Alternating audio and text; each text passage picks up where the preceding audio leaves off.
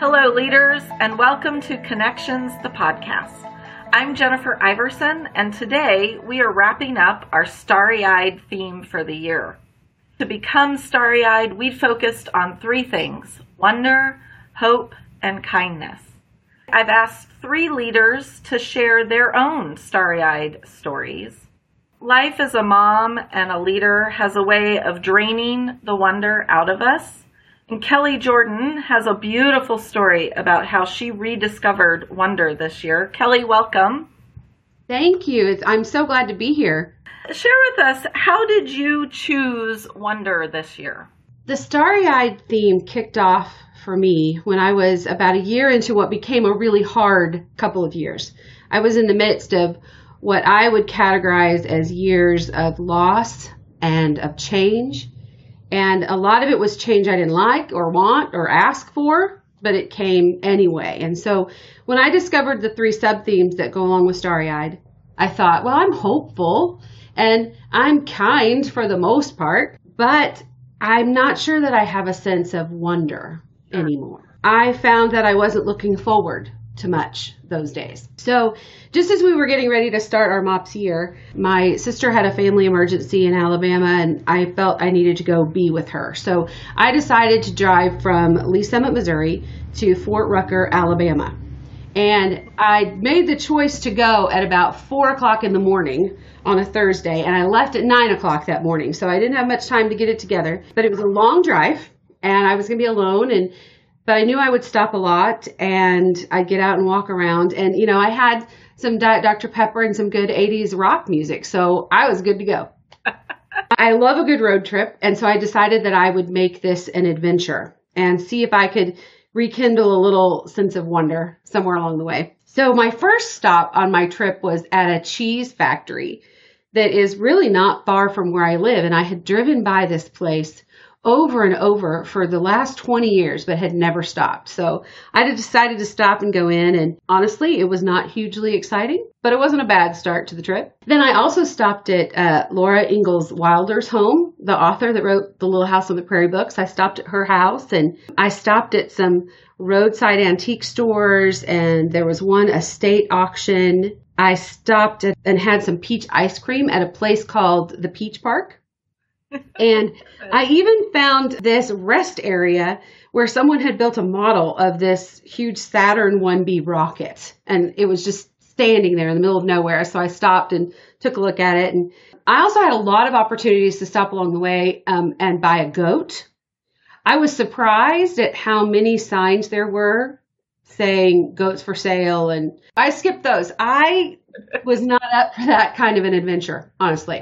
So I skipped the goats. But my very favorite stop was this Watermelon Fest and Gospel Sing. I had seen these hand painted signs for it for miles. And, and when I came up to it, it was full of people and tents and watermelon.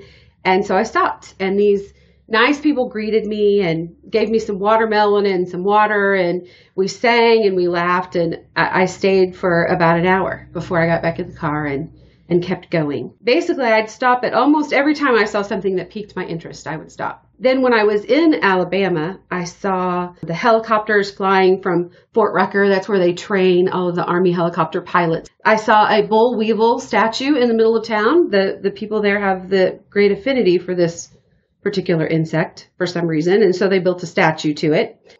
I also learned a lot about my, the in-law side of my sister's family. That's who I was down there with. It was a quick trip I drove about 1,700 miles in four days, but it was absolutely worth it.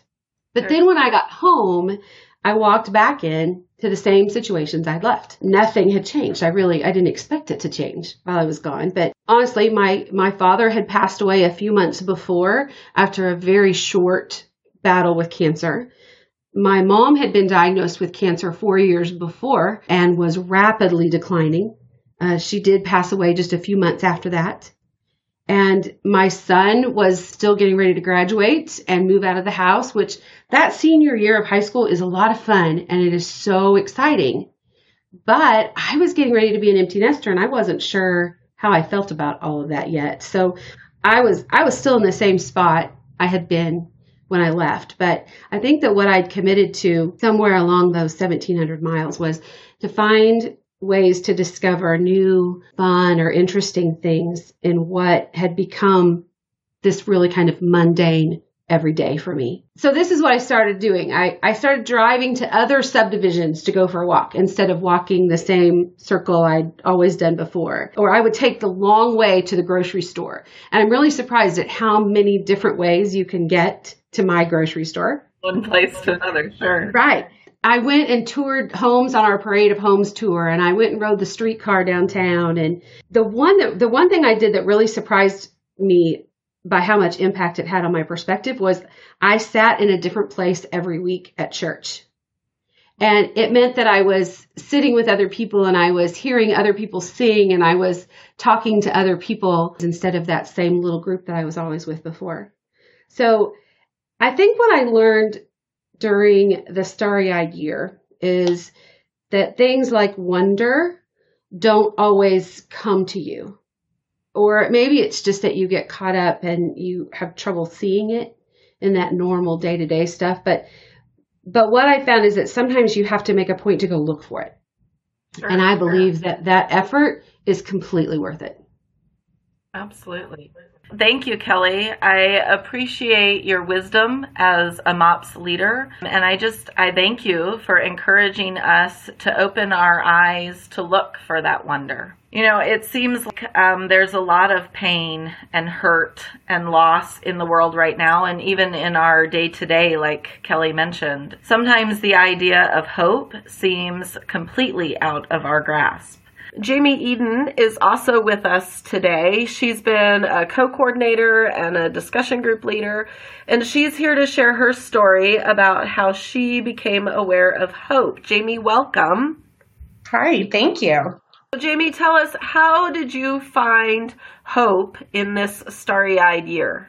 I have loved this year and this theme for so many reasons. Um, the aspects of light and dark are what have resonated the most with me and seeing hope amid struggle and specifically around friendship. You know, when I envisioned what my life would look like as I got married and got older, being a pastor's wife was never on my radar. You know, so my husband and I got married in September of 2008. And in those eight and a half years, we've moved five times. Wow. Yeah. And three of those moves involved children. So it's been it's been a little crazy, but it's been a good crazy. These moves have taken place um, all within the same state of West Virginia where I live, but for me, it might as well have been moves across the country. The town that I that I was born and raised in was the ideal community in my mind. It was not too big, not too small. And I never felt like I wanted to leave or live everyone anywhere else. It was it was my safe place. I grew up an only child in a single parent household and that left me with a lot of feelings of rejection and loneliness uh, in my father's absence. So I have always valued friendships tremendously. I am an all in kind of person. So when I connect with a friend, I don't hold back you know, and moving makes that hard because it puts a physical distance between friends, but it also puts an emotional one. Uh, sure, that's a lot of hellos and goodbyes. right. So you go into it with every intention to stay in touch with a friend when they move or when you're the one that's moving, but it can still be difficult to to maintain that relationship. And this last year was was the hardest one during this last relocation. Before our most recent move two years ago, I had developed friendships with three ladies in particular who became very dear to me. And they were strong women of faith who were great mentors and encouragers. But to give you a little perspective, my husband and I were really struggling in this area where we lived. And moving was not only necessary, but it was needed for both of us. So it was it was a tough it was a tough period, but I was struggling because I knew that these friendships were going to be different from now on, and they were ones that had just really enriched and fulfilled me. And it's hard to think of not being near the people who um, are part of your tribe. But what God has shown me and you know revealed through hope is that if we'd never moved, these ladies wouldn't have been a part of my tribe to begin with. Sure. Um, Knowing that at your new location, then there's always the possibility of friendships there as well. Yeah. And that has been just the biggest part for me learning this year about hope is not dwelling on the loss even though those are hard and you know it does change but also also seeing the light of the additions that come that come with that. You know seeing both aspects of life and both aspects of moving. There's still lessons to be learned and when things are good and when things aren't going good there's still there's still light begging to be seen. So god's really placed on my heart what a joy the experience of living in these different areas has been and you know how blessed I have been with so many wonderful people that I would have never known had we not lived in all these different places. And given you the opportunity then to choose hope over fear when you're headed into something new because you've seen the joy in the difficult times that you've already experienced. Yes, yes, absolutely. Thank you, Jamie. I really appreciate your story and I appreciate you sharing how you've seen hope this year. So, we've talked about wonder and we've talked about hope. Melody Lee, a MOPS mentor, is also with us now to talk about kindness. Welcome, Melody. Hi, Jennifer. Thank you for having me. You know, Mel, we tell our kids to be kind, and uh, sometimes it seems like 10 times a day. But we as mothers and leaders can sometimes have difficulty seeing that kindness. Can you share with us how you've seen kindness this year? I, like Kelly mentioned earlier, have always considered myself to be someone who's relatively kind. I've always thought that um, about myself and always been one to maybe uh, initiate kindness. But this year I had a couple of times where I received kindness in ways that I wasn't really expecting. I was scheduled to have surgery actually the early part of last year. And I went in, I was ready to have surgery, got there the surgery day, and my blood pressure was too high, and they weren't able to do the surgery that day. I was extremely disappointed to say the least. I had been struggling, you know, with knee pain for, for quite a while. And I felt in some way like I had failed, that I wasn't able to have it done. But that particular day, kindness was shown to me in, in some very special ways what I, when I think about kindness, what it looks like for me is that people show up in your life. I had that happen right after that surgery. But then a few months later, I actually did get to have the surgery done on my knee. And I saw again what kindness looked like was people showing up for me. They showed up for um, prayer. Pastor for my church came and met us at the hospital and, and prayed over me, uh, knowing that I was anxious about, you know, the same thing happening again and not being able to have the surgery. He showed up and he prayed over me. After the surgery, when we went home, there was a meal for us that was made by one of our MOPS leaders. A couple days later, there were flowers that showed up with just a note of encouragement a little friend of mine, Bella, down the street, and I was thinking about this in terms of how we can help our kids initiate kindness. Even children can understand when someone is hurt or has experienced pain in some way. Uh, sweet Bella came over to visit me, and she had drawn me a picture, colored me a picture, and said, I love you, Auntie Mel, across the top. And it just meant so much to me that her mom encouraged that piece of kindness in her, even at, at four years old. She understood how important that was for me to receive that. There's some other things that I experienced as well. You know, other MOPS mentors from my group that were willing to come and pick me up and take me to physical therapy or take me to, you know, run a couple of errands because I wasn't able to drive yet.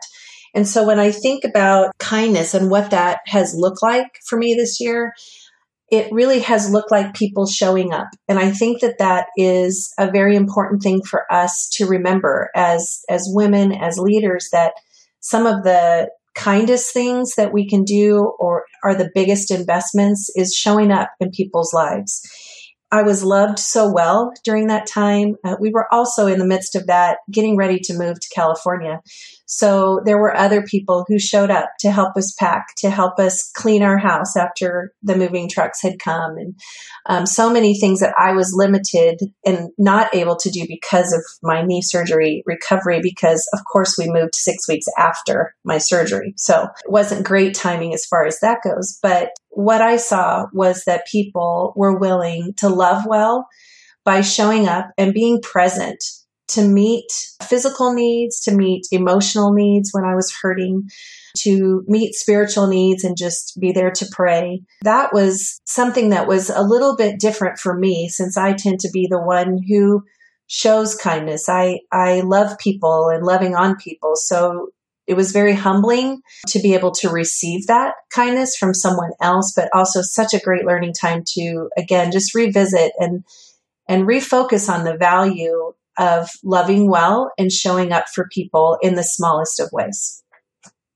I love that. I love that you touched too on receiving kindness because I think sometimes we're really good at maybe giving kindness, but we as moms and leaders struggle to recognize that we have needs and need to be able to receive that kindness. Giving other people the opportunity to be kind is important too. And I remember a mentor telling me when I was a young mom, I had a really hard time receiving compliments, things, whatever it was from other people. And she told me once, she said, you need to learn how to do that because when you don't, you rob the person giving of the blessing of being able to give.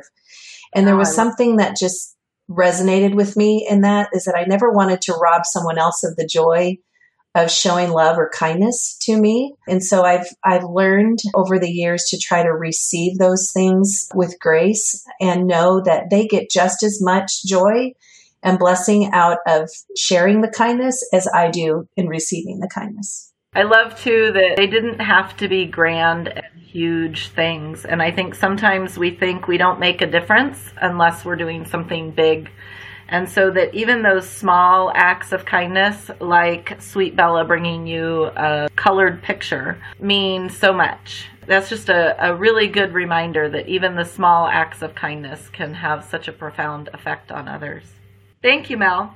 And thank you, ladies. This starry eyed year, it's a chance for us to breathe in wonder and to give out kindness and to know that every breath we take holds the opportunity for hope. So, leaders, I want to thank you for joining us on this starry eyed year, and we encourage you to celebrate your own year of wonder, hope, and kindness. Invite some of the moms in your group to share their own stories and then share them with us, either on our MOPS Leaders Facebook page or in our leader community on our website at leaders.mops.org. Thank you for joining us for Connections, the podcast.